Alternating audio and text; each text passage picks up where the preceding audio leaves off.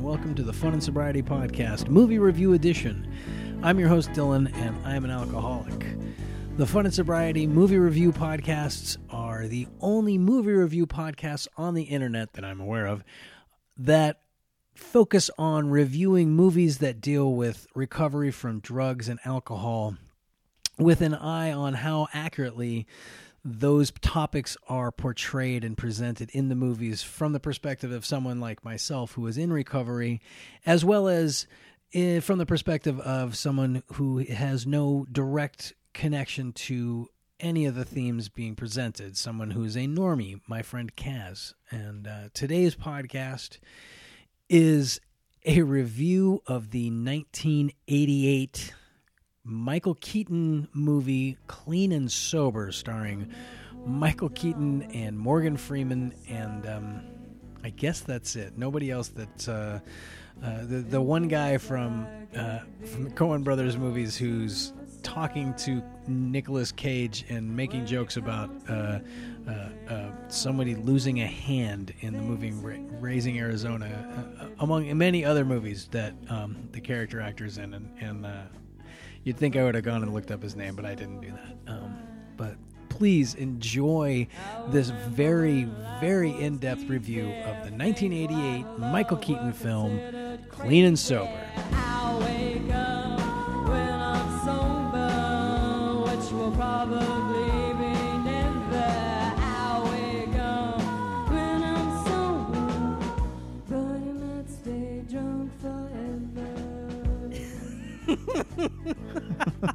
I'm so happy that we're doing this. Okay, okay. Are you ready to go, Kaz? I am ready.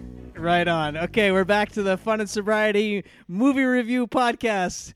Uh, it's me, your host Dylan, and I'm here with my main man, Kaz. Say hi, Kaz. Hey, everybody. Man, okay, so we we haven't we haven't uh, reviewed a movie in it's been at least six weeks, right? Five weeks. It's been a while. Yeah, yeah. It's uh, yeah, we we did a bunch in a row, and then uh, I don't know about you. I was starting to get tired of it, so I, I'm glad we took a little bit of a break. But what a movie to come you, back buddy. to. What a movie. no, no kidding. Oh my god. So okay, so today we are reviewing the movie Flight. Or no, I'm sorry. like, we just did the movie Flight. Sorry, I'm zoning out. Sorry, I'm looking at my notes. Oh, we are reviewing the movie Clean and Sober. Yeah. starring Michael Keaton. I can't believe I said flight. What a dork. um, Jesus Christ. And and and uh, I just started doing another podcast with Brett, another movie review podcast, which uh, made me realize that I have never been taking notes on any of these podcasts all along. uh, so I took notes on this movie, dude. I got like three pages of notes. Wait, one, two, three, five pages of notes. Oh yeah. nice. this this movie deserves it. this movie is bananas, right? Am I right? Yeah. It it is like three movies in one. I think. I don't I don't know what to make of this movie. I, I remember okay, so this was one of the movies uh, that I watched in in a uh, rehab center Okay. uh, originally. And okay, so like two movies that I watched was this movie, and then I watched the movie Drunks, which we already reviewed a couple weeks or a couple times ago, Yeah. right? Um, um, and I, my memory was I thought Clean and Sober was eh okay, but Drunks uh, stuck with me and had a better message. Um, and in my head, that was because uh, of the actual rehab centers. Because I watched Clean and Sober at the first place I went, and it didn't stick, and it wasn't as good of a center, and I wasn't ready for it. And then I watched Drunks at the center, second place I went to when I was already like truly ready to to stop and be changed. So I decided that this must be the better movie though because it's got Michael Keaton in it and Morgan Freeman, and that it was just me and my mindset that made me think Drunks was the better movie. And uh, having just recently watched Drunks a couple times, as the podcast listeners will re- will attest, and just finished watching Clean and Sober, I don't think I was wrong, dude. Drunks is a better movie. No, Uh, yeah. Here's the thing. I just don't know. I think Drunks is a more realistic Oh, movie. yeah. This seems like that's what I mean. That's yeah. I don't know what's going on in this movie. I I have notes in here constantly all over the place of like what is happening. This feels like those 80s movies, those movies in the 80s where they just kind of have the like pantomime of real life and give you like a simulation of real life and then have a couple of scenes that pop out that are realistic, but the rest of the action that got you there makes zero sense. And that's that's all over this movie. Oh, okay. But, before we get too far, you you just finished the movie like 8 minutes ago, right? Yeah, I was. Uh, yeah, I just literally right before you called, I was watching the last scene. His speech. He has a big, big speech at the end. Oh my god. Hey, don't give it away, bro. Oh, I did. Don't give it away. I We'll get we'll there. get there. Just know it's coming. Just be prepared because it's on the docket. But uh, yeah, Okay, I ju- so it's you- fresh, fresh in my mind. It's real fresh. Okay, as always, I want you to give the summary of this movie and what it's about. Okay, so you go, Kaz. Right. What is Clean and Sober? okay, so there are a lot of twists and turns as this movie progresses, but what it's basically about is Michael. Are there? There are man, it starts going in so many different directions. It's, it's almost it's fascinating for whatever for whatever this movie is. I will say, I was Yeah. wrapped the entire way through. There are very few times where I was like, "What are they going to do next here?" Because it just it's kind of confusing structure. But anyway, Oh, very much. Michael Keaton is a successful commercial real estate agent or real uh, real estate agent. And uh, he's kind of that Right. typical '80s guy. He's he's Patrick Bateman without all the killing. He's just uh, Oh my God. he's a successful He's a '80s cokehead. guy, basically. And uh, the first scene of him is he's waking up from a uh, bender night. There's a naked woman on his bed. He answers the call about some missing money, and we don't know really what it is. And what we find out is that he has stolen ninety-two thousand dollars, and in '80s money, that is a lot of money. I mean, it's a lot of money today, Yeah, but true. it's a lot more than 1980. 1988. What year is this? 1980. 88, yeah. 88. Yeah, yeah, 88. So he's stolen that, and he gambled something in the stock market with it. Hey, hey, hey! He borrows. okay, he borrows it. Yeah. There's a scene with other skeezy businessmen later, and they all agree he just kind of borrowed it. It's no big deal. They all do it. oh my god, that scene is amazing. Yeah, but we'll get going, to that scene too, because I've got some real questions Oh about that scene. But anyway, he borrows it. He loses fifty-two thousand of it, and is able to. It's not exactly cl- clear what the rest of it is, but I think he was able to. Sh- Well, to no, he he invested it. Yeah. No, he invested it in the stock market because he he does do that scene later where he's like, Oh yeah, he short sells it. office, He short he's like- sells it. He short sells it because it's just going down, and he knows he's got to get the he's got to get as much out of it as he can. So it's just he's just lost it on the in the in, on the on the real or on the uh, um Uh, Whatever he invested it in in the yeah. market. Yeah, the market just went south, and he he had to pull his money out before it got any further down. So yeah, So anyway, he's Sorry, in that position, but that's not even a big deal. It doesn't seem like to him. He kind of is rolls with that. But then, as soon as he hangs up the phone, he goes to uh, basically pretty much chew on the Yeah. butt of the woman who's lying there. Oh no no no no a- no no! I, a- I I have to say I have to say that's exactly what I would have done. That ass was sublime. And Oh, when yeah, I yeah, yeah. saw her in the saw it in the background, I was like, oh man, I would bite on that. And then he goes and bites on it. I was like, yeah, exactly, exactly, bro. Up yeah, top, bro. No, he he he does. We're all thinking it, but then he slowly realizes that she is uh something's wrong, and uh Yeah, so she's not moving. She's not moving. So he, uh, the ambulance get calls gets called, and we realize that she has had a heart attack, and she gets struck away. And the detective's there, and there's a scene where he's kind of like, uh, "Is she okay?" And anyway, the detective knows he's on drugs, and he's like, "All right, we'll just uh, don't Well- lose, don't leave town, asshole." And he's like, "Yeah, absolutely." Next scene, he's at the airport, then he- leaving town. He's at the airport or trying to. trying to leave town. Yeah, I thought that was unclear because I thought he did So did leave I. town, and the rest of the movie was in another city for a while. yeah, but at at the same time because he gets all frustrated because his his credit cards are locked. Like they don't really explain why his credit cards are locked unless he took all of his money and invested it along with that 92000 or something. Maybe that's what it is. Maybe that's why he invested that money because he's completely stretched to the gills and he has no cash no credit uh, I think that's what it is. Uh, I think but- his lifestyle caught Yeah. up to him at this point. It's not clear though, because it does appear in that scene that he does pay with cash and gets a ticket. So it's very confusing. yeah because doesn't he throw the money at her and then stomp yeah. off But he says, "Give me my ticket," and I- he grabs something, and then he leaves. And then so it's like, oh, he got a ticket, but apparently not. So anyway, yeah anyway, Which I also thought I was like, I still don't think you could buy. Well, no, maybe you could in, in 1988 buy a plane ticket with cash. But anyway, you could go take on. an open gun on the plane in '88. I think just like.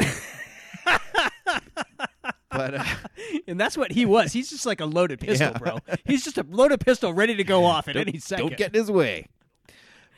So anyway, he is at the bottom here, and he is trying to figure out. He he's he is not he's not even close to admitting that he has a problem. He uh, goes to a friend's house to try to crash. The guy kicks him out. Um, there's some hilarious like knowing looks. It's like after school special looks between the guy and his wife. Oh, God. Where there's like this guy's got a problem, and he's and like, "Honey, I know." gotta and all these looks.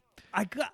I gotta say, in all of these scenes, dude, Michael Keaton is really He's good, really dude. good. He looks strong, Really good. strung out, but also antagonistic and like trying to keep ahead of it. Like his whole energy is like he's just gonna keep going. He's just gonna keep going. Like that whole interaction at the airport where he freaks out on the lady and he's just like, "Oh fuck, just give me a fucking ticket." And he's like, goes to his buddy's house in the morning, and the and the guy's like, "Oh, would you like some coffee?" And he's like, or some juice. He's like, "No, I'll have a yeah, beer yeah. though." Do you have a like, beer? uh, and his eyes are just red and bloodshot. Yes, yeah, his he is. eyes, Michael God. Keaton is ama- is quite good in this, and he He's has he ride really, he rides that really edge good. of he's strung out, but he's still keeping it together to the point. But he he lashes out, but it's not like all the time. Yeah. Like it doesn't feel like someone's No, overacting. It's, like yeah, that makes sense. He he's No, reaching his limit and he's getting frantic. He is dialed in, man. He, I believe every second. Uh, I believe him of every second of this beginning part, especially. Like through the movie, there's some parts where I started to feel like I fucking hate this guy. Yeah. But especially early on, man, when you're supposed to hate him, I was like, oh man, this he's so perfect. yeah, no, he, he Um, makes he makes sense. Um, so, anyways, And, and so after this, and, and we have, should we should Oh, yeah. we should point out that this is like eight minutes into the movie. Like, Oh, yeah. he's already someone's basically died in his bed from a drug overdose. He is strung out. yeah, that's within the first four he's minutes. Lost, yeah, he's lost like fifty thousand dollars or ninety two thousand dollars is embezzled from his company, yeah, and he's just running around frantic. So he goes to this friend's house. The the guy uh, says no because he's basically a partner or a colleague at the work, and he knows that something weird happened with this money, but he doesn't know exactly what. But he kind of suspects Michael Keaton did Yeah. something with it. Uh, and there, Well, and his and and the guy's wife is like, he's not staying. yeah, she pretty house, much bro. tells him with, with eye contact, uh, you, no, he's not staying here. And good for her because he's clearly not someone you want Yeah, her no in your house. Shit. at that time. Um, so anyway, he says no, and Michael Keaton um, the, basically uh, goes off and uh, drink drunk drunk drives for a while, riding around, trying to figure out what he's going to do. And what he figures out is he needs to kind of like hide away for a while and get away. And the way he Yeah, he has that. He has that really good scene where he's driving around drinking vodka from a cup Yeah. in the car while he's driving and making fun of the rehab center that's playing. the commercial, yeah. is playing on the radio. do you have a problem? Yeah. And he's like, you have a problem?" It's- yeah, he's like, He's like, but it's really, it's really good scene. Yeah, it's such a great scene because slowly it starts to make sense to him. Not that he has a problem, which is what you think he's going to have. Like, a, my God, I'm driving, literally pouring vodka in a cup and trying to balance. He's like, no, wait a minute. It's the, the completely anonymous. That's what gets him, and he Yeah. realizes if he goes there, no one could find him. And Yeah, specifically, I, I think at that point he's worried about the police. Right? Yeah. He's worried about that girl who had a heart attack and he's not sure if she's going to die or not. Right. He he doesn't know what's uh what's going to happen there, and it's just all self preservation. Still, there's no admission, no self uh, introspection.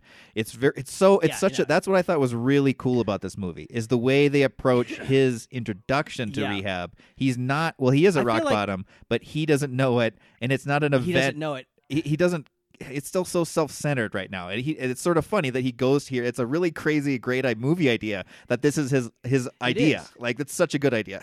It's such a good uh, trope. I think you're right, and I and I think your your assessment early on that this is like more than one movie wedged together. I think that's accurate because this first half feels pretty well put together. Yeah. Like all of that we just described and how he like he because then he winds up checking himself into the hospital, which for some reason is right across the street from where he was sitting, or maybe we, they just fast forward to that. I, I don't. I think know, he's driving he- around a lot because he has a beer at that point, and he's he's uh yeah, you're right. he- I- yeah. Anyway, he he- finds it somehow. Again, he looks so strung out. I wonder how much he actually was like drinking and using for this movie, right? Like something about those, like it, it looks more than you could get in such a natural way unless you truly strung yourself out. Maybe not on drugs, but just like don't sleep for several days and just look like hell. yeah, I don't know because he looks really, really genuine. yeah. Of course, Uh, also in the '80s, I don't know what film they used. Everyone kind of looks strung out. Oh my god, that's true. Yeah, the the the color palette in this movie is really lame. It's so gray and brown and drab. Like every scene, I keep expecting to use it to their advantage and show like some change in demeanor by changing the quality of the coloring or something. Nope. But it's it's more like they're just like, yeah, this is just everyone's kind of drab and brown. This is just how we are. Yeah. It's Philadelphia. Even the female, like the female lead, is a very working class house. Her house is garbage, and you're like, "Wow, what a rundown house." Then they go to his house, and he's supposed to have a lot of money, and it's, It's- like, "Oh, his house is still kind of rundown too." Yeah, it's still it's just got nicer stuff, but yeah, it's not. Yeah, the the the direction, the I don't know what you call it, the cinematography, whatever the the the photography, it's not that great. It whatever. Yeah, Uh, but I mean, if the directing in the film, the the cinematography is good. The color palettes are weird. Yeah, that's it's sort of weird. yeah, that's it. The But- color palette, wh- whatever. but anyway. What- it- so So he gets so he's in the rec- Yeah. he, he gets in the rehab center. Uh-huh. Okay, go ahead. No, he gets Go to the ahead, rehab center. He's uh he gets the intake discussion um sort of described on what's going on. He's just sort of he's sort of like listening but not really. Basically, he talks his way in uh and clarifies, which isn't that hard. You know, she's the lady clearly sees that he's he's drunk as hell right now and it needs to get in. Right. So she's like, "Okay." Yeah, and he, th- he But- it's ridiculous because he, he acts like he's like pulling a fast one on him and just pretending, but he's clearly fucked Yeah. up. And they're like, they keep specifying that he's gonna have 48 hours of uh, Detox. Yeah. of uh, uh, detox, and it's you can see him like starting to freak out. Yeah, he gets so, so the doctor is walking to his room explaining this, and he's starting to be he's starting to act like nervous, like it's becoming like, oh, this is a real thing. I'm gonna have like it's not a hotel. I'm gonna actually have to be here and do this at least 48 hours. But uh, but Yeah. he kind of resigns himself to it. He gets to it. He gets to his room. Um, he's still sort of like you know. He's got this sort of dumb look on his face as he's listening to them sort of run down what's going to happen, what to expect, and the nurse is like, uh, you know, if you want to throw up, try to make it to the to the sink, but if you can't, ring the bell and someone will come in to help you clean up. And then that's when he's kind of like, holy Yeah. shit, okay, this this is getting a little real. But Yeah.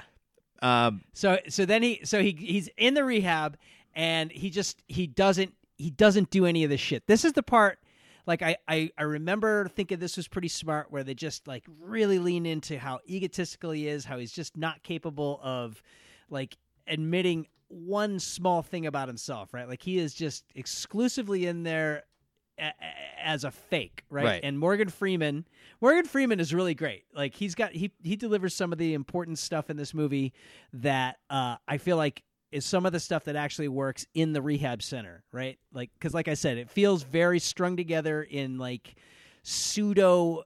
80s movie trope where you just kind of throw characters into a scene and you're like as the audience you kind of put it together of like oh this is how people are in a diner and then they have like a real meaningful scene in the diner but none of the action around the scene makes sense. Same with this this rehab center right? They're like they're in the rehab center and they sort of doing the stuff that especially us having watched these movies is familiar to us right? Right. Like the the the they, they kind of I do appreciate that they don't have like the same kind of stereotypical people in there. There's just a couple of people and they look strung the fuck out. Right. And Michael Keaton looks strung the fuck out. And then they they get into the bigger group and the people are just kind of like kind of idiots and losers and kind of weird. But there's not it's not like 28 days where you, you lean in and start learning about the people and learning their little nuances. They everything is just kind of revolving around Michael Keaton being really self-centered. yeah, he doesn't he's he doesn't take to any of the the stuff they're trying to do. I don't even want to call it a program because they don't even seem to be doing anything. They don't show anything happening other than like cursory events and one-on-one interactions of Michael Keaton and Morgan Freeman uh, basically being piss tested all the time.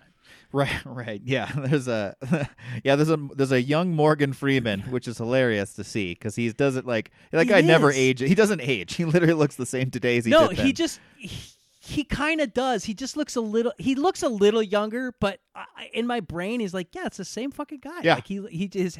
He just looks a little more spry. Is the only difference. Yeah. but that's it. He, he right? looked like his build still- is he younger. still his looks like an older man. exactly the same.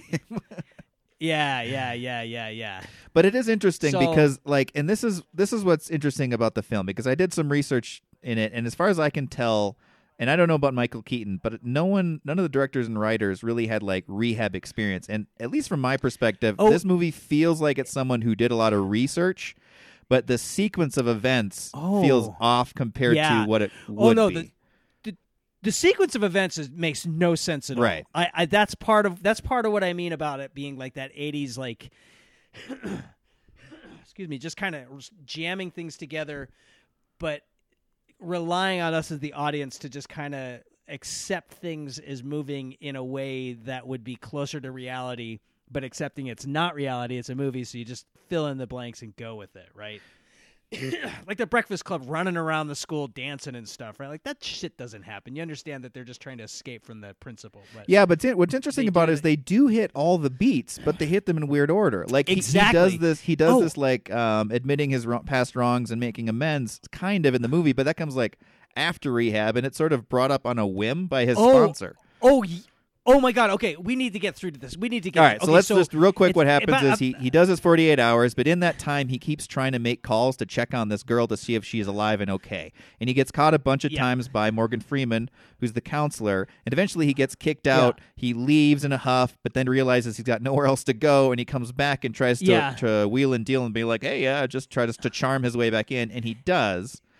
Um, and he basically I don't even know if he. I don't even know if he charms his way back in. I think they just can see how fucked up he is, and they're just like, "Yeah, this guy belongs here." But go on. Sorry. Yeah, You just keep but I mean up. Morgan Freeman. Yeah, no, I think you're right. I think that is what it is, but he definitely is like a detriment to the program. You kind of get the sense like if he does it any like if he fucks up more, he's just they're just going to cut the ties because it's like And there I- are other people there. And I gotta say, I gotta say, like, where 28 Days leaned into like this really deep connection between Sandra Bullock and and Steve Buscemi, you know, the basically the analogs of of Michael Keaton and Morgan Freeman here. I appreciate that this movie, like, there is no connection. No. like Morgan Freeman is just like. No, you're literally just another uh, folder on my desk, and my desk is a fucking wreck. And look at this place is clearly underfunded, and I don't give a fuck. You pass this piss test, you can come back in until you quit passing the piss test. That's what Right? I like. There's no love. Yeah, that and you know what it made me think of when la- when we were talking about clean and sober and your experience with your sponsor, it was uh, that's what made me feel like, damn, the first part of this movie is really good. Like it feels like that. Yeah, it- that sort of made it- me re- think of what you were saying about him. Like he clearly cared. Yeah. If you were going to put the effort in and be able to get through it, but if you didn't, he had Yeah. a stack of files of other people who also needed guidance, and it's like, up to you, man. This is your decision. You're either here to do it or not." And I, I kind of don't care. And uh, what was peculiar though, like that's about a third of the way into the movie where he comes back and he like this is the point where in a normal quote unquote movie the main character like this would like lean in. Like when Sandra Bullock like admits that she's got a problem and like really embraces the program and embraces the the rehab center and doing the stuff and and like making connections and making making you know uh, emotional connections with the other people in there and, and all of the things this movie none of that happens right? Like Yeah. he sort of does the right stuff. He goes to the okay they go to an aa meeting right? And that's a normal thing for a rehab center. They'll take and and i loved the crummy van that they drive the like dozen people to the aa meeting. But i, I wrote this down because i was just like this doesn't make any sense. Because because they're staying at this rehab center. They're not allowed to leave so they're confined to this hospital except for when they drive them to this meeting which which is a normal thing. But before they go in, Morgan Freeman turns to the room full or to the bus truck van load of people and is like, "Okay, this is your first AA meeting. Your assignment is to find a sponsor." Right, right. That's where I was That like, doesn't make any sense. yeah, exactly. That's where I was like, oh, is he talking about? I don't think anyone in this movie actually went through this process. They did a lot of research, but Yeah, because I how are you going to get a sponsor while you're in a rehab center and you basically have no connection and communication with the outside world? Plus, uh, I I mean, unless they're I'm well, okay, unless they are giving the idea that this rehab center is like in the center of a relatively small town and all these people are going to maintain connection within the same vicinity of the center right? Which is how it works out which is again like an a fallacy of of a movie right? Like, Yeah. this rehab center would be off in the middle of somewhere and these people would be from fucking everywhere. So even if you got a sponsor and you go home you're going to be miles away from that person and miles away from any it doesn't make any sense It- and you also don't go into your first meeting in a rehab center with the expectation of going to get help from somebody outside of the rehab center. It that makes no sense. I it really bummed me out that they did that. It really bummed me out. yeah, it, But, you okay, can so- see though from someone without experience, it's like, oh, okay, I guess that makes sense because it's like, Yeah, but you- I hadn't thought of it that way, but you're right. It does seem like it's written from the perspective of someone who has awareness of how it works, but has never actually been a experience. Yeah, they know you're supposed to get a sponsor, but eh, when that happens, it's kind of whenever.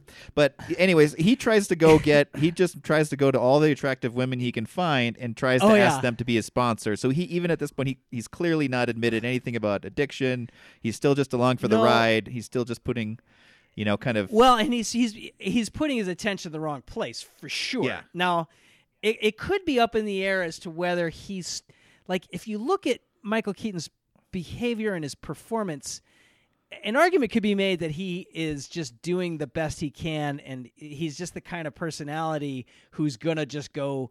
Uh, you know, whatever. Focus on women, like the thirteenth step, right? Like going to like uh, uh, uh, hassle women in the meetings or, or after the meetings. But he is also taking it seriously. I, I feel like that's what the movie's ultimately supposed. we're supposed to accept from the movie, but nothing is presented in there that would give you that indication, right? Like.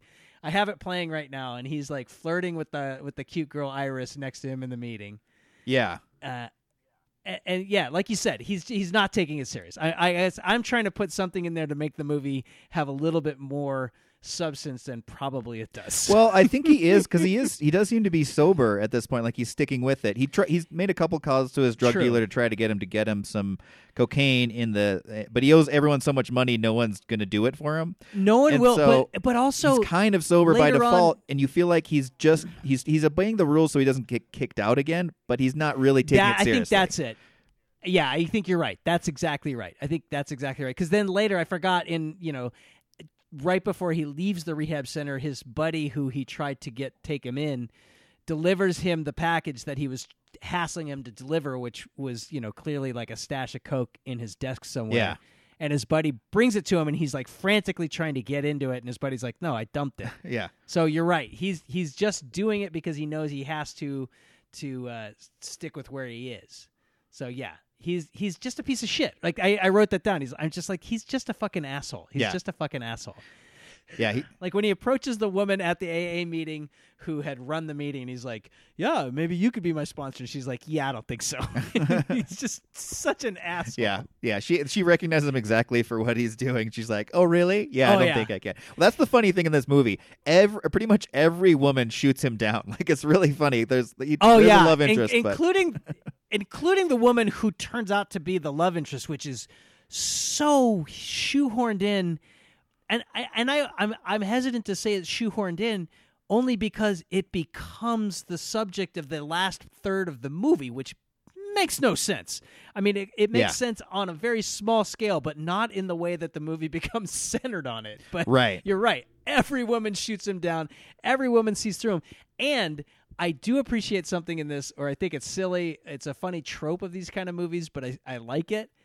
All of the like truly sober people, the like the guy who becomes his sponsor, the the the uh the guy from all the Coen brothers movies, whatever that guy's name is. yeah, Uh, yeah. The guy who becomes a sponsor, Morgan Freeman, even that woman at the AA meeting.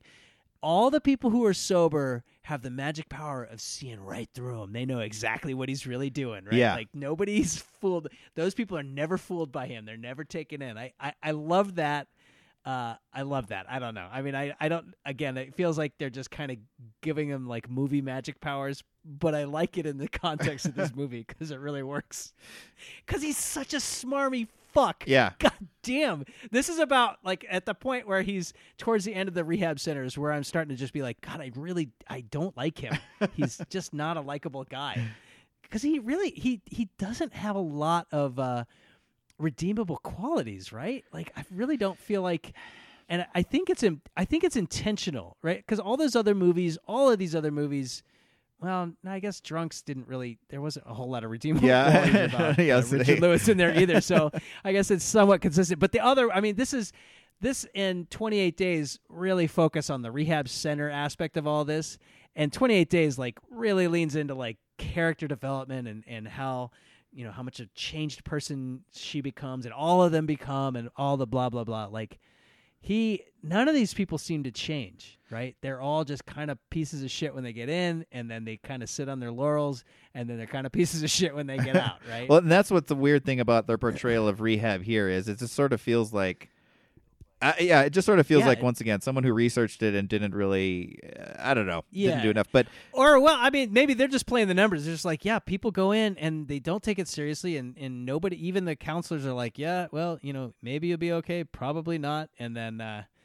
yeah, you're right. It it does feel like that, and and I did I did think part of this was an intentional thing. Like I noticed, I mean, I, I noticed throughout the movie, especially in the rehab center, like it's I don't think it's a mistake that we never really really get much of the background on any of the other characters. Like the closest we get is Charlie, the the woman Charlie, who he's turns out to be his love interest later, who he kind of likes in there, and her boyfriend shows up at the. Uh, yeah, at the Family, Family Day, Day, which is and like, and oh you my god, that Oh, that Family Day is amazing, dude. We have to say something about that fucking angry black dude with the crack addict. Yeah, jeez. crack crack addiction. yeah, That guy's amazing. He's just so angry and just like stomping around when they first meet him.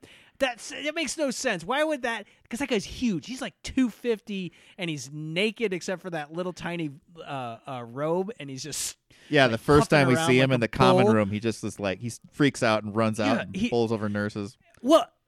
What? He blows up the TV first, Oh, right? yeah, and then he yeah. just goes charging out like a like a fucking running back through the whole hospital, and like two like small women they're like like 130 pound women are like come charging out like they're gonna do something the guy looks lethal i love that and then later at the at the family day he's just like what you fucking talk about you took away my coke Yeah, yeah, It's yeah. so ridiculous It's like he can't, he's like one speed and it's 150 miles an hour. Oh, oh my god! Yeah, and it's just it, there's no way the guy. But then they do like show him later, like very quietly, like eating like 900 chocolates, and it's like it's very sweet. I did like that little moment there. Like that, See, that's, that's, what I so. mean, like, that's it what was so interesting about this movie, though. Like compared, the one thing I really like it well is the first half is so is Yeah. much more compelling in a lot of ways than 28 Days Later because it's not caricatures. It, Yeah. there are it kind of feels like it may be over the top, but it definitely feels like that guy No,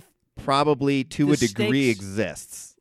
And yeah, it, the stakes feel very real and very, very uh, like like nobody looks like they're really gonna make it. Nobody looks like they're like they're on cloud nine by any. Well, even like what you were saying about Michael very- Keaton and how people react to him, that felt real because like um uh Morgan Yeah. Freeman's reaction to him and everyone's being like, "Okay, yeah, okay, buddy. We're not to fight like we don't believe what you said, but we're not to like try to argue you and make you find Jesus here. We're just to be like, Yeah. you know what, man? You're eventually to get there or you're not, and we're not to worry too much about you because you're clearly not ready Yeah. for it right now." That actually felt kind of Yeah. real because Morgan Freeman just sort of has oh, a he's just sort of this sighing resignation whenever Michael Keaton's ar- around and communicating because he's like, "Listen, man, you're, all Yeah. everything you're saying is bullshit, and I know it, and you know it, and there's no point in us figuring it out. I'm just going to walk you through the paces of what this rehab is. You got to piss test every every day or whatever, and you know it, and I know it, and if you abide by it, great. If not, then uh, then you're probably just not ready. So, so No, and and and to that end, like the the the handful of speeches, like Morgan Freeman gives him a couple of like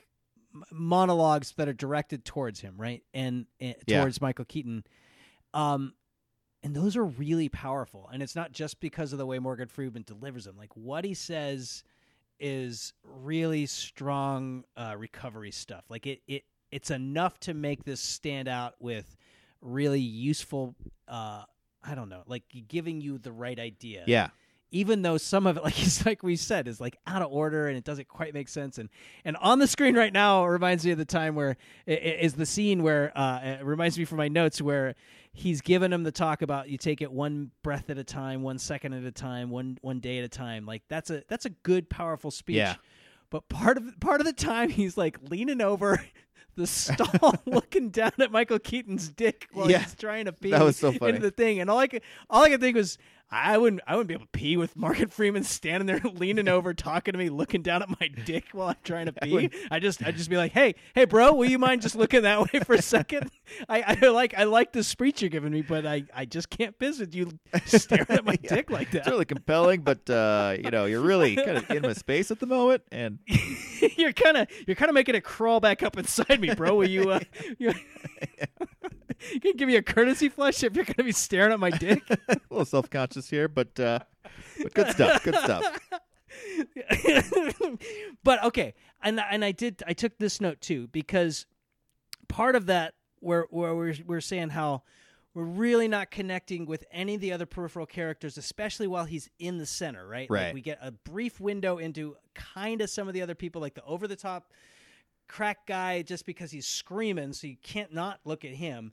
And then uh, Charlie, the, the the the woman who he winds up having like a weird obsession with, uh, um, her husband or boyfriend shows up, and there's like a weird interaction there that Michael Keaton shares with them. So like he kind of looks at her and looks at the looks at the boyfriend character, but but other than that, we have no real connection to any of the other people, and and I don't know. Part of me wants to take that as a deeper intentional thing. Um, because Michael Keaton is isolated the entire movie, and he's isolated in the rehab center. Yeah, I think it. and so I feel like it worked. It did work, and at least Yeah, whatever they're trying yeah. to do for the first half, it Yeah, and and and it does. If you take that context, then the second half of the movie, where he's out of the rehab center and he's still trying to maintain this connection with Charlie, uh, which obviously is inappropriate because not only is she with someone, but she's someone he met in rehab, and like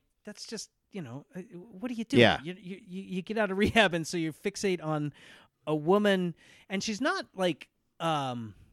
I mean, she's she's cute, but she's not like he. He's clearly the kind of guy who's chasing after young models type people. So she's Right, not right. in his regular wheelhouse. So it's just interesting that they have that be the second half storyline of this movie is like because he they all graduate from rehab and they throw a party. They throw a dance party Right. which I, I i took a note of like what is this dance party? What is going on?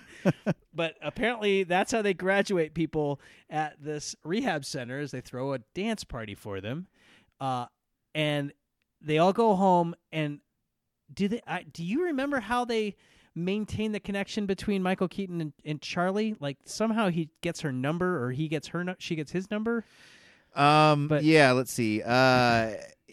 He. Oh no, they dance. They dance together Yeah, at the dance. Like he he he he he talks her to slow dance, and he suggests that they hang out. And she's like, "We're not going to hang out. I have a I live with somebody." And he's like, "No, no, no, no. We'll just like uh, we'll go to a movie or get some dinner or something." And then he shows up at her house somehow, Right.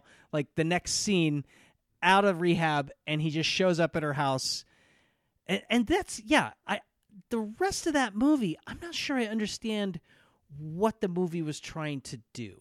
Well, that's where it kind. Yeah, that's where it kind of takes and becomes a different movie because it's like throughout all of that time, his sponsor keeps showing up, and Oh, and that's what I was going to ask right, you right, about. right. Is we is left that, part out. We left that part out. Yeah. Okay, that's right. He that's right. They get he gets out. That's right. They get out, and and Michael Keaton is frantically trying to get a hold of his drug dealers again. Well, be, and that's, this nobody will before they get out his phone. permanently. They get like a pass to get out for like a few days or something like that, or a, Oh my God, that's right. That's right. Morgan Freeman gives him a pass, which I, when he like pulls him aside and he's like, "Hey, we're giving out 24 hour or 48 hour passes to people. Do you feel like you deserve one?" A, he hasn't done shit to deserve right, it. exactly, yeah. and B, what are they talking about? You don't give 48 hour. It's not like a, I, I, what are they talking about? Right? Yeah. Like just just wait another I, I guess I assume this is a 30 day thing, so you can't last 30 days without walking around in the world without these people like I, I don't understand that. That doesn't make sense. Eh, but yeah so he he winds up inadvertently calling the guy who gave him his number at the aa meeting to be his sponsor. And oh no your your instinct there is is accurate kaz where you were about to ask is that a normal thing to do where um, he he calls the guy and the guy's like oh no no no i don't think you made a mistake by calling me here. Meet me at at, at 12.30 at this restaurant. Right. I'm going to be your sponsor. That is realistic. That's like, you know, that's what you would do. You'd be like, "No, man, no, no, no, no. There's there's no real mistake here. You should you should call me." Well, he calls him accidentally. he tells him remember That's what I yeah, mean. But and uh, like that, No, that, and- no, that felt real because he's trying to call. Well, he goes to his house, Exactly. and the father of the girl who died has planted flyers Ooh! everywhere saying Daryl Oh, Boyd so. Killed my daughter with yeah, drugs. Killed my daughter. Don't, with, like, yeah, he's a murderer. Tell me more information on this murder. He put it on his door and every car in his parking lot of the condo and every condo building. And so that's why he starts calling Yeah. drug dealers and he accidentally calls his sponsor. Yeah. But that's what what from here on. What's interesting is is his sponsor. Yeah, that made sense to me. Where his sponsor's like, oh, you're clearly going to make a bad decision here. Let's meet for the Yeah. first, what seems like the first time because he's never really communicated with his sponsor before. No, because he he didn't even recognize the number. He thought Right, he was right. calling one of the other drug dealers in his pocket.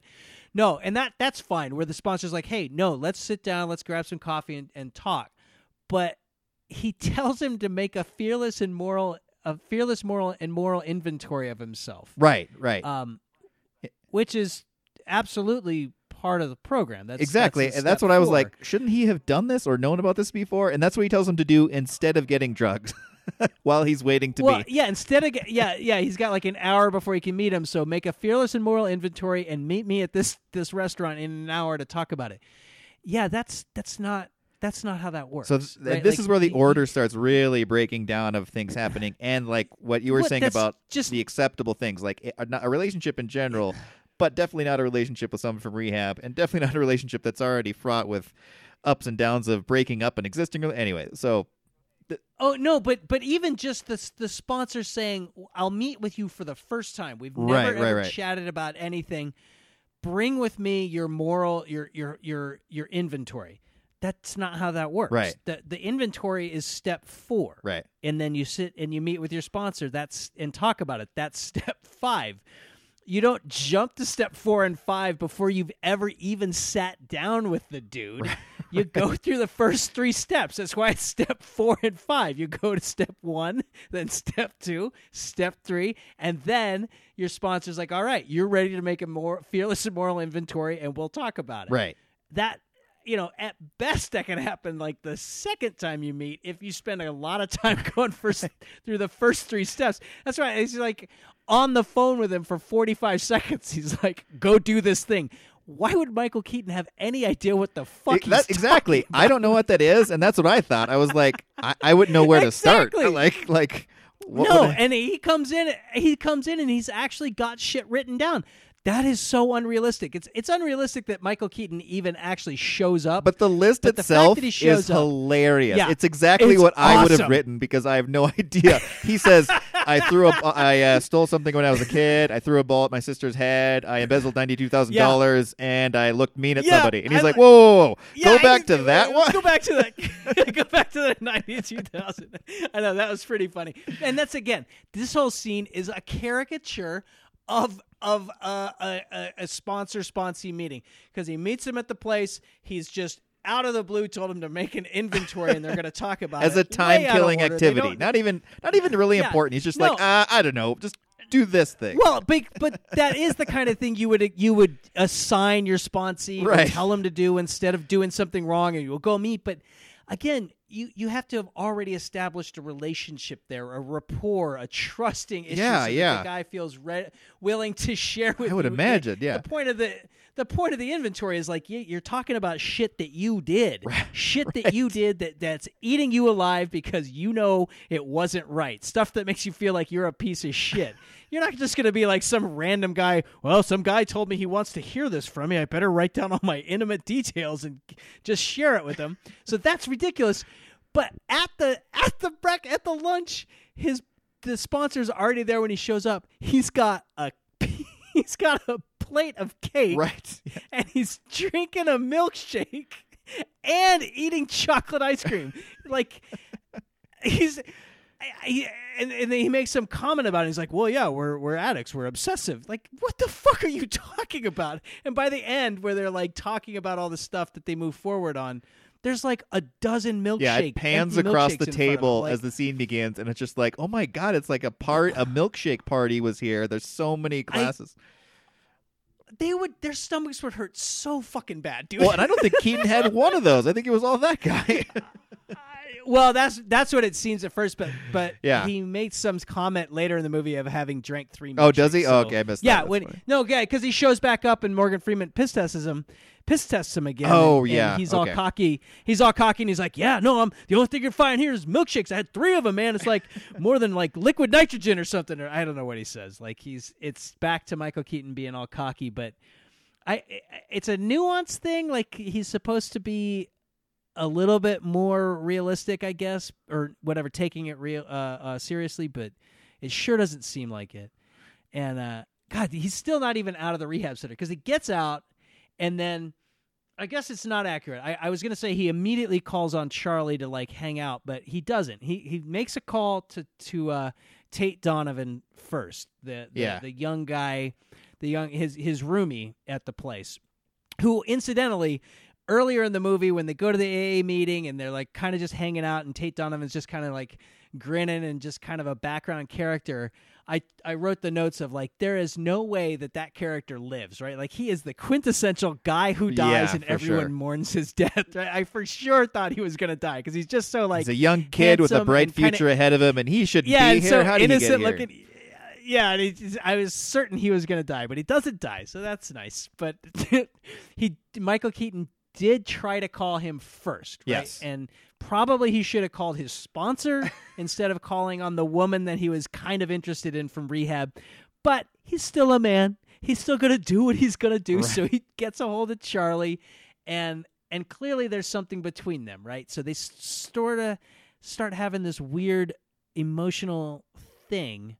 And okay, here here's my take on why this is used in the movie. I'm, I'm surprised it becomes such the center of the movie for like the last 20 minutes is this weird thing where Michael Keaton's focusing on trying to get um are you still there? yeah, I'm here. okay I, I there was a weird there was a weird noise in the background i thought maybe my phone died um there's he's he spends the next 20 minutes the last 20 minutes of the movie like fixating on trying to fix her life right Right. because she lives in an abusive relationship with a guy who is using drugs and is a criminal and treats her with disrespect and and and it's implied that he's abusive to her physically, although uh, they never really lean into that. You just kind of get the impression that he's probably thrown her around a little bit, and she's an abused person, and, and so like kind of afraid to be away from him, like that that whole cycle. And so Michael Keaton is obs- I, he seems obsessed with trying to save her. Right. and that's an that's an interesting theme. They just don't they don't do a very good job with it i guess is the way that i take it. Because that theme would be an extremely interesting thing to have the movie kind of more centrally focus on and make it uh, kind of like in uh, uh, when a man loves a woman and we realize that the the unexpected theme of that movie is that uh, the dynamic they had didn't work because it wasn't just her drinking that was a problem; it was his enabling that was a problem Yeah. and and and that would be interesting here if they found a way to lean into it better. And I think they're trying to draw parallels where Michael Keaton is focused on trying to salvage her life and get her to stand up to the guy and move away and get out of the life and and and make her life better. And he's during those scenes where he's call, constantly calling her and talking to her and trying to get her to do what he's like he- like he can see clearly what she needs to do right? Like he's so so adamant about it. And she's just like please please just stop. Yeah. at the same time michael keaton's sponsor is calling him saying hey you have to deal with that $92000 Right. like he gives him really good sponsor. Like it was one of the handful of times in this movie where i'm like that's fucking spot on accurate recovery stuff where he's like you have to go admit what you did tell them you're going to fix it and just have faith that they will take you back and accept this your apology and give you a chance to make up for it. Yeah. and he's like we will we'll write a script and you go do it. I really liked that. That was like that was like that was the smartest thing in the movie at that point right? But the parallels there between like michael keaton trying to fix someone else and avoiding facing his own problems right like Yeah. I- Yeah. that was clearly what was happening, but I don't feel like the movie was making a good enough effort at making that clear to us as an audience. Right. That's where like it definitely from the first half to the second half it felt like the pacing or something shifted slightly and it just sort of felt meandering a bit. Well, yeah. Oh, oh, for sure. Like, like it didn't ever identify what they were going to do to show Michael Keaton's growth, or if he even has any, right? And and Because I mean at Like, this point uh, he's still he's not using or drinking, but he's still never Yeah. admitted it, which is which is poignant and it you kind of forget that. He's sort of because he's Yeah. just he's kind of like so cavalier Yeah. about Yeah, yeah. cold turkey Yeah. not being focused on anything. Like, and he and he could at this point, which is I don't know. I feel like they should have touched on that at least to some degree because Well, or or made it more clear that he's avoiding it by fixating on her problems Right, right. and avoiding his own problems and and sidestepping because do they they allude to him going to meetings after the after they get out, but I don't think they ever show him until the very very very end. They don't ever really show him doing any of the actual recovery stuff, his own, you know, post post rehab recovery stuff. Um, but anyway, I, I just thought that was a missed opportunity. Like that would have been a really interesting theme to explore in the second half. And again, if you're going to do that, come up with some way to make it more clear that that was his behavior in the first half. I mean, obviously his whole life is he's just trying to control and manipulate everything around him to make it work. But right. I, I don't know. I, it it it does come across very incongruous, and you're right. It feels like two separate movies, and it doesn't. There's the only connection is that the characters cross from you know the beginning of the movie to the end. But, um, but um, okay. When he finally follows his sponsor's advice, and and the, th- there's scenes where his sponsor's like calling him, going, "Hey." Did you go talk to your bosses yet? Did you go face that stuff? Did you like? Right.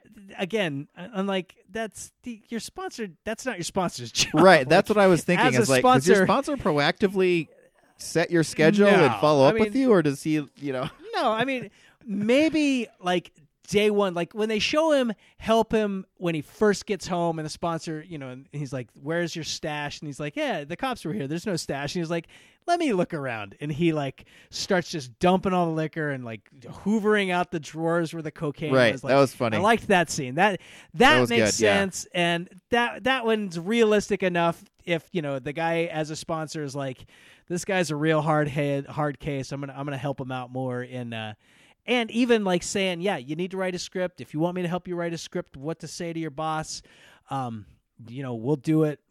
And that's why I, I the parallel is so clear because that's what Michael Keaton has her, Charlie do. Like helps her write a script to leave her boyfriend, Right. and then like f- freaks out when she doesn't do it right, and like not freaks out on her, but like is like clearly uh, uh agitated that it didn't work, and like Yeah, he's he just- frustrated. he's yeah. like, and uh, again, like it's just poorly executed, right? Like I see what they're trying to do. They're trying to show how this guy. I, it, it's a nuanced thing, right? Like how instead of focusing on himself, he's focusing on her. He's focusing on other people, trying to do something other than focus on himself, and that's a that's a uh, uh, that would be a, a very powerful thing to present if it was done in a way that was so clear. But I, I, I don't know that I don't know that that's clear. I mean, did did that come across to you like that, or is it just like a confused like why is he? What's going on? No, it was more. It was kind how more of what's felt. going on. I mean, it, it does. It makes sense. And, and as Yeah. we're talking about, and I'm rewatching it as well, silently in the background, and rewatching these scenes, and it's Yeah. like, yeah, it's very clear. And rewatch, that's exactly what he's saying. But yeah, I feel like there was scenes that could like the, it could have been re-edited to a degree to clarify that more. Or he's very because he's very like he's very even keel here. Yeah, he's obsessed with her and fixing her, and that's and like he's able to rationalize rationalize that. I need you and you need me, and we'll get through this together. Yeah. But he, he doesn't also seem Yeah. that desperate to get through it. he just kind of like, No. "Eh, well, things will fi- figure it out. And I'm sure that's sort of been his Yeah. life.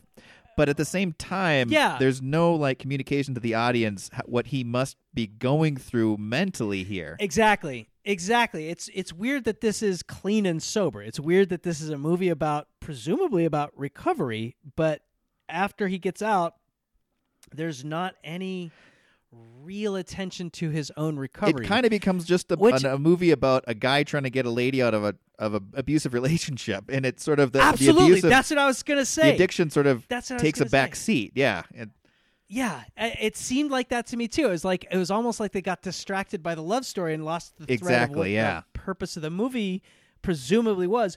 Although again, that would be an interesting thing to explore because it is kind of accurate to how people wind up treating their experiences in the rehab center rather than embracing it as a life-changing event they fixate on the the more physical things around them, which is very often an attractive ish woman that you met or man that you met in the in the in the rehab center, and then you wind up spending time with them. And I mean, there lots of people wind up starting relationships in rehab or as a yeah, result of powerful rehab. Like, time. Yeah, it- it's of course i mean you're both vulnerable and sensitive although that's the thing is neither of them appear vulnerable and sensitive and and and intimate in the rehab center that's what makes it so peculiar that then he's become so fixated on it because he doesn't appear to have really increased his vulnerability or his openness he just is not the f- as quite uptight and uh, agitated guy as at the beginning of the movie, right? He's still kind of got that Michael Keaton esque thing about him. yeah. Um, uh, but yeah, I guess all of that is to say you're right. It just seemed like they just started leaning into the love story aspect of it, and and uh, Which is, I think, and, your point's and- good though because I think it is. That's uh, like as I'm watching this or was watching at the time too. I felt like, uh, God, it would have been such. They could have made this so much better because I don't remember other movies approaching this part of what No, happens. Like no. after the fact, when you're out and you're done and you have made a connection with someone and you know you're probably not supposed to have a relationship, but that draw has got to be so powerful because Yeah. they know And- exactly what and you they- went through. They can empathize, Yeah. and you can. I'm sure you they're like, yeah, we can do this together. Of course, we can do this together. That's the right way to do it, right? But no, that's not, and there's a reason. And they don't really Yeah. go that way. They go towards she's broken and he's Yeah. kind of broken, but not really. He's competent enough to kind of ride this out, and he's just going to fix her. So they sort of lose Yeah, the thread of it. yeah, it, it It's just like, what becomes are- what's the point here? Yeah, some weird random story with no seeming purpose. Yeah. um, which again could be intentional and powerful if delivered properly, but it just feels Right. like slapdash, right? Like, yeah, a, a, nobody's life is so important that it's a dramatic thing that they can lift the leg of the horse and their life is better, right? Like, right. Yeah.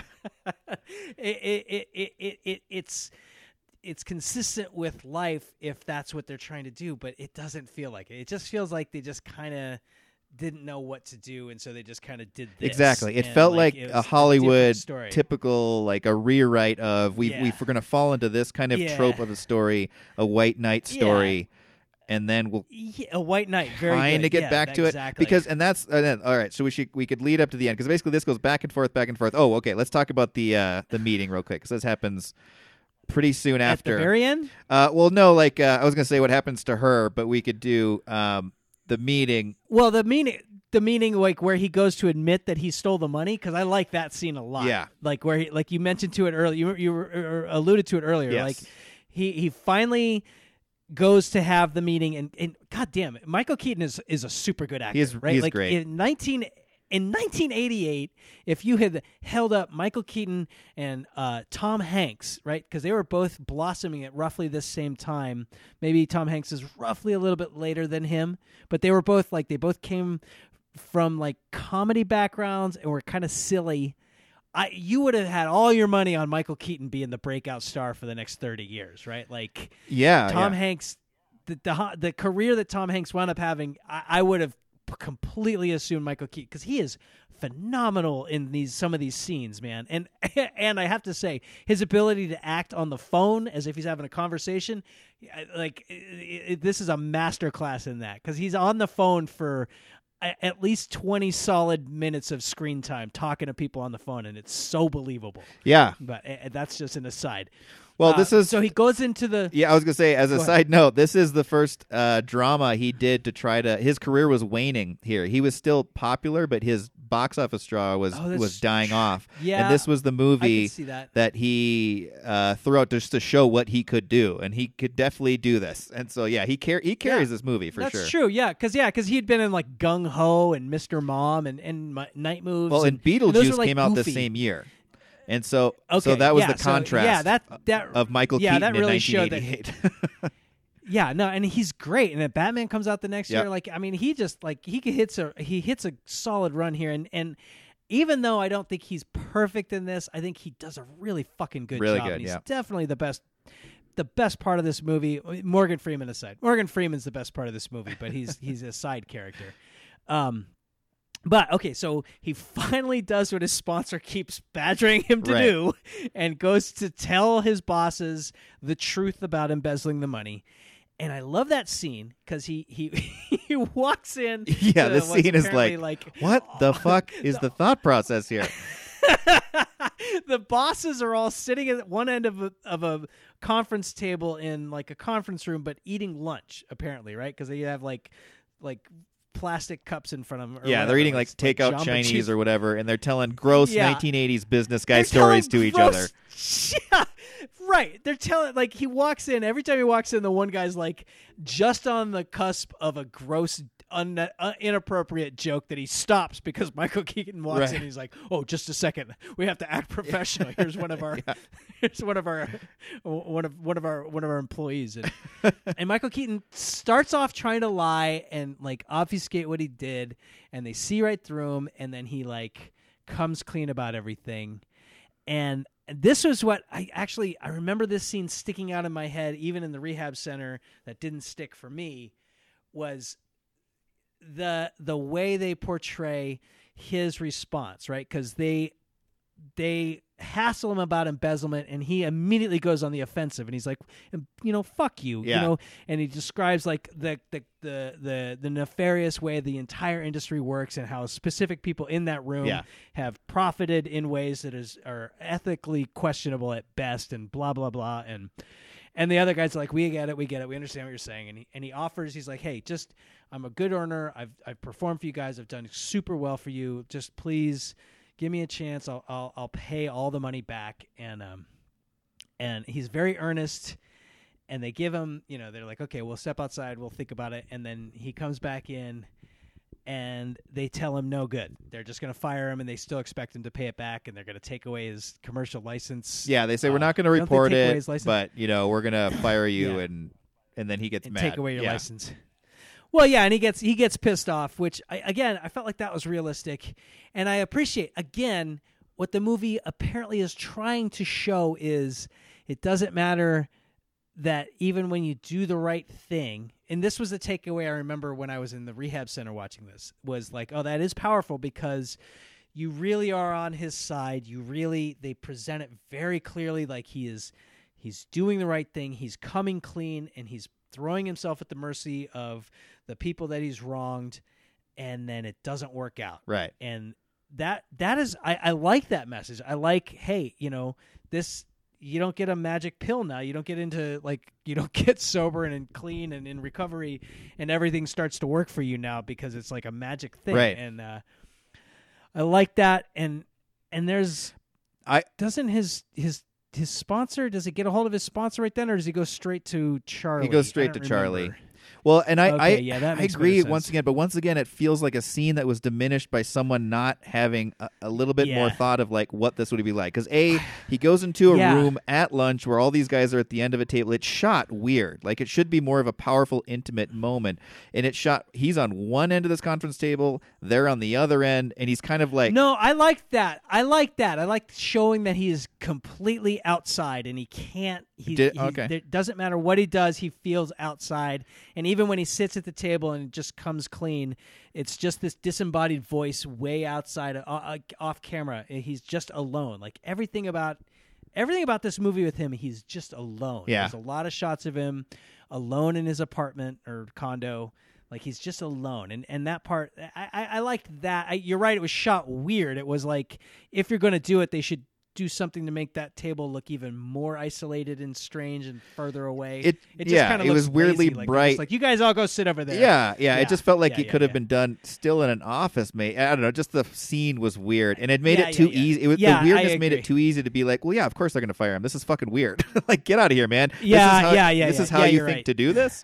Like, yeah. but anyway, but. I, I And- do agree with you. It was great that they were like, they still fired him. They're like, yeah, man, we can't trust you. What are you Yeah. talking about? Like, Yeah, because, yeah, of but course once be again, though, he's still not accepted that he has a problem. He's still trying to like weasel his way back in by saying like kind of these half-ass promises of like, I'll pay you back, guys. Come on, you know I'm good for it. Well, he he did admit in when he sits down and like comes clean. He's like, I I I did this. I have a I you know I have a coke. I have a coke problem. I think he says I have a coke problem. Yeah. I think he actually uses the word problem. But it feels manipulative. Right. I don't think because I'll don't think he's Like, admitted he's never admitted it to himself yet. He's yeah, like you said, it's it's manipulative. It's definitely to, to give a reason for his uh, actions and say, and I'm better now. Yeah. But he's not done really anything. Yeah, yet. yeah, yeah.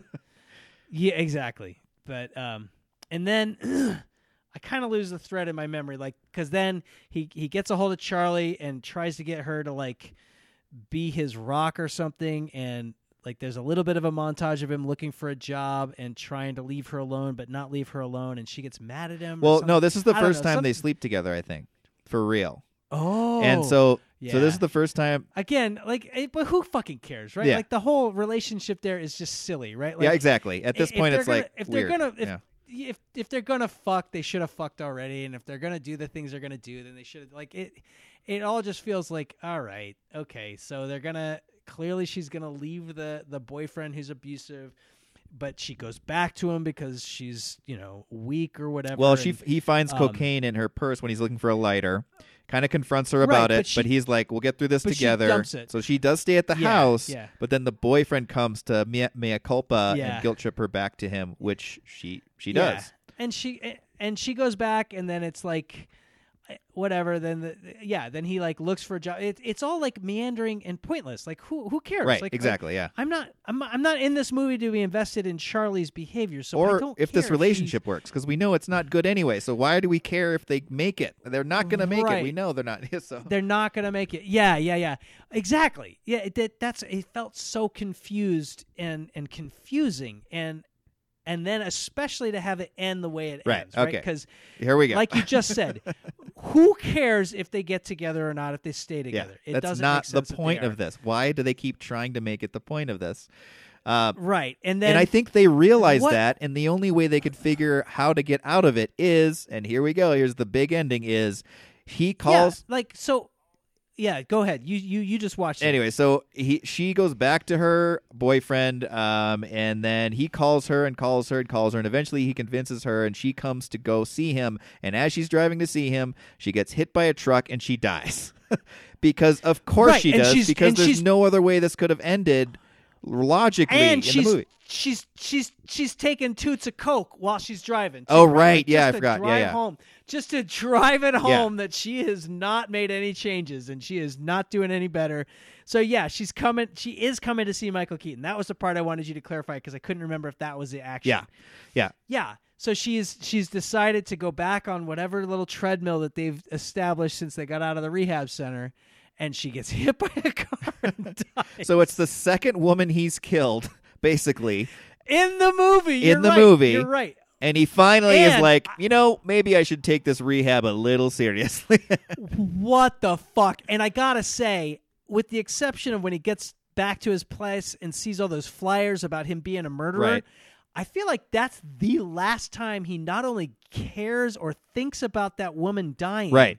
But that's the last time he even brings it up. yeah totally Right? Like the whole im- the whole uh, uh, uh, implication was he was going to be tried for murder. It disappears. Yeah, like, totally, yeah. Other than the dad being pissed off, that's it. They never bring it up again. So what was the point of that? And you're right. It's the second woman who's died as a result of being interacting Yeah. with with Daryl, whatever his name is, Poynter or whatever movie. yeah Um, Daryl Poynter. Oh no, I guess there's one point where somewhere he's talking about it. He's whining about it, maybe to a sponsor. Right. And- right after that, he goes to the sponsors- house, and the spon- and this once again in a better placement in the movie, this speech would have had more poignancy. This would have more poignancy Yeah. if this happened after he got the flyer and have been like, "Oh my god, I caused the death of a person! Jesus Christ! Yeah. Oh my god! and then- like, like, like this would have been better there, and then shrink the movie by 20 minutes for the relationship because who cares and she could still die but it's just like oh my god why this Yeah, is the moment he should have had Yeah, yeah, where yeah, because that's right, because that's where it is, where he's like, you know, this seems because his sponsor's like, yeah, this seems like a really good excuse to go drink, doesn't it, or go use. Don't don't do Right. it, right? Like basically that. Then that's the message, and then it cuts to him giving a speech at the AA meeting at the end, right? Right. Yep Isn't and then it's back to the movie back to being about recovery back to being about recovery, sort of. and his speech doesn't even make sense, right? Like, because it's a nice Michael Keaton monologue, close up on his face, and he's he's doing the good Michael Keaton acting from the '80s, but Yeah, he's he straight he to camera. like straight to camera, and he's like talking about being 30 days sober.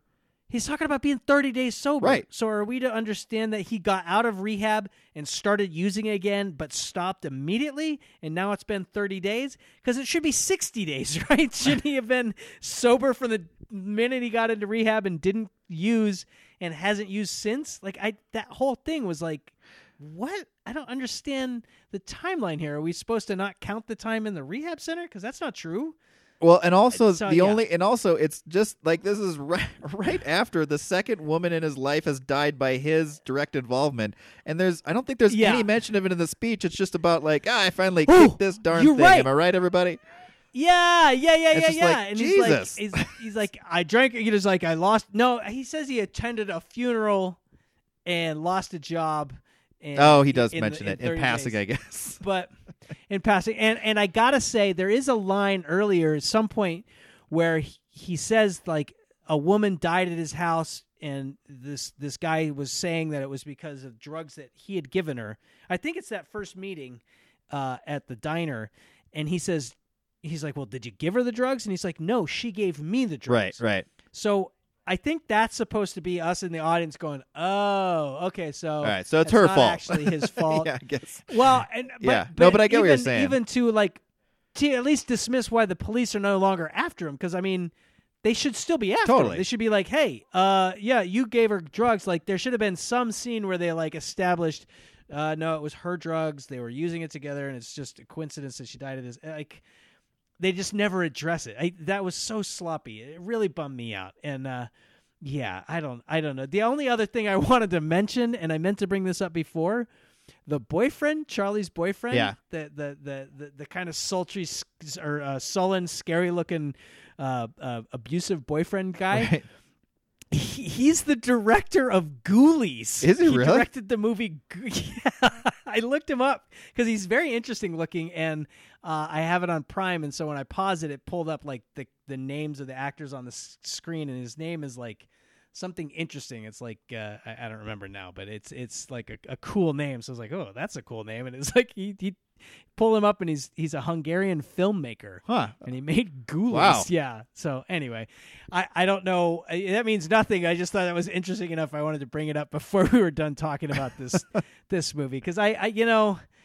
I was disappointed. I'm disappointed by Clean and Sober. I don't know. I, I don't I don't want to like taint the well before I ask you your thoughts, but that was mine. I was in the end I was like, what the fuck is the point of this? Right? Like either spend more time on the relationship and exploring what he's actually doing by avoiding his problems and fixating on other things and not accepting his own problems or spend more time in the rehab center and and show how he's progressed or, or something like i just felt like nothing really happens recovery wise in this movie Right, right. am i wrong No, I agree. I feel like And- they lose the thread.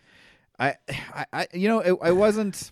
I liked it. I will say I wasn't like, and I of course I wasn't coming this. I'd never seen this before. This is my first time, so I didn't know what to expect. sure I think Michael Keaton's Sure. performance carried the movie, but it did get frustrating because I kept expecting I- it to do other things, and then it ended, Yes. and it was like, oh, okay. Well, they didn't really resolve like what was the whole point of the relationship That in the second point. half. yeah What's yeah, the story? And, and I agree. I was I was I was about to say the only reason this movie's watchable and enjoyable at all is yeah, Michael Keaton is he's great. He, he it's really a Michael Keaton vehicle and he delivers, right?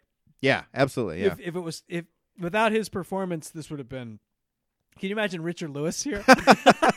God. I mean, because they have the same hair, right? I mean, they have yeah, that same yeah. like 80s oh, that mullet. '80s hair, yeah. that '80s guy balding on the like the temples, but not but growing out everything else. exactly. but yeah, no, from a recovery aspect, right? Like they they do a, a weird job of showing. I- guess the only thing that I would really give this movie props for is is the beginning, like showing the the nosedive. That's Like, really he is strong. so good at that, and it does a really good job. And the way they sidestep him even recognizing he's hit bottom. That was interesting. Yeah. but it didn't. It, it loses the thread. Like so, the first third of this movie was really great. Yeah. For that. And the clinic and, the then- fact that they're like he's just another one in a long line of people coming through this Yeah, clinic. He's no one but they don't- special like Sandra Bullock kind of was in 28 Days. They're finally like, oh, finally a pretty young woman. Let's put all our attention towards you. They're like, whatever, man. Yeah, We know you're talking shit, but we don't care. Just get through this or don't. Just I, I accept it doesn't do a good enough job of it. Yeah, I agree okay. that if that if that's the intent, it, it, it it's okay, but it it doesn't feel intentional. All the rest of the stuff I feel is us giving it the benefit of the doubt. I don't think I don't think it actually delivers most of that stuff other than us looking for it, honestly. Okay. And if that was their in, if that's their intent, I they should have done a better job because the the because you're right. I, I I will grant you that, and and and the and I guess an argument for that being uh, an in- I guess there are little things in this movie that that would give you would would uh, justify that they did put more thought into it, right? Like, is like when he first gets in the center and he's going through detox, and he's really like, "Oh shit, what am I doing?" Right. And he goes, and the guy has destroyed the TV, and so he's listening to the radio, and there's that like. Uh, there's the the terrorists on a plane. There's like some activity going on in the terrorists. yeah, that was so weird too. They're they're like, kind of tracking tracking it in the background and then they bring in a new TV and set the TV up and they're like okay well you're ready to come out of detox and enter into the whole actual rehab center and just as they tell him that the action on the TV like the the the the, the plane they've been talking about in the in the background blows up and it's Right, like this right. ominous like boom eh, everything's about to blow up for this guy so maybe maybe you're maybe maybe they are intending all that and it just it just wasn't executed particularly well i, I you're right I, i'll give it that too but it's just after that, it I makes no sense. The the the logic of rehab makes no sense after that. It it, it Yeah. felt like it's like up till then, it's like okay, all right, that sort of makes sense here. I see what they're going for, and then it's like, nope, they're not going for that. They changed everything that they're doing. yeah yeah and, and it is more like they just lost the thread of what it was they were trying to present Yeah, so That's how it feels. uh, Yeah. I it it it just it just didn't make it right. Like they they tried and they failed, and Michael Keaton was good enough and and uh to to to keep us interested. So. Yeah, I, I gotta say, if, if given the choice, I I would recommend Drunks over this movie for sure, which I didn't I didn't expect. I thought I thought for sure on second viewing, Drunks would be the one that'd be like, oh god, and this would be like, yeah, I just wasn't in the right headspace the first time. But uh, no, it just it. This is the first one of all of these that I've I've solidly. I'm not I'm not super keen on. I wouldn't I wouldn't suggest it to people other than an opportunity to watch Michael Keaton act uh, like a 1980s asshole and. other, other than that, yeah, it's from a recovery movie stuff. Nah, I give it. Uh, uh, I don't know, three empty bottles.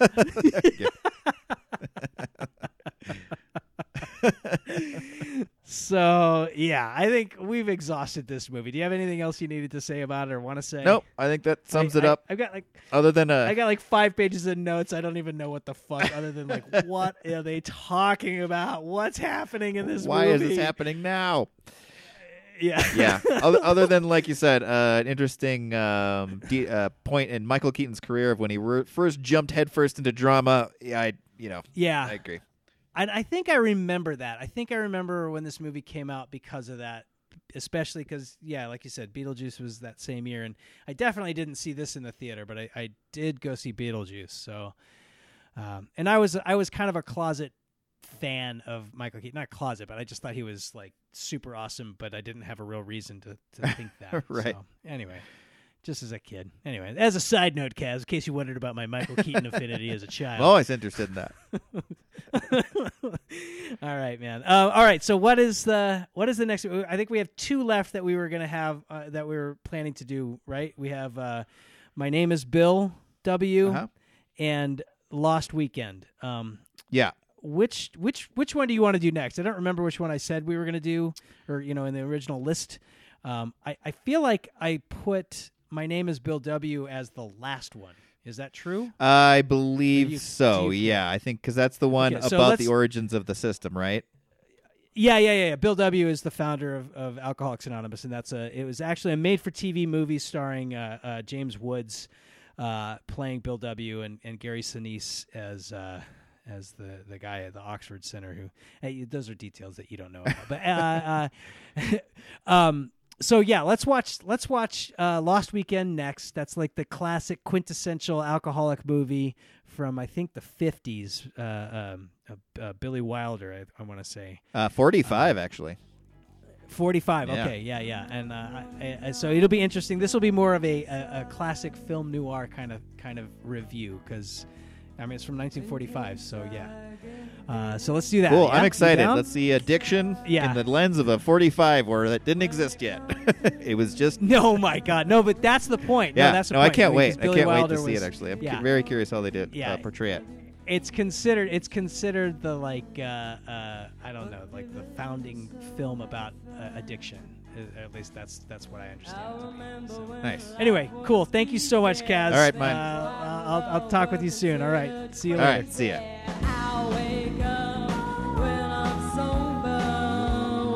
I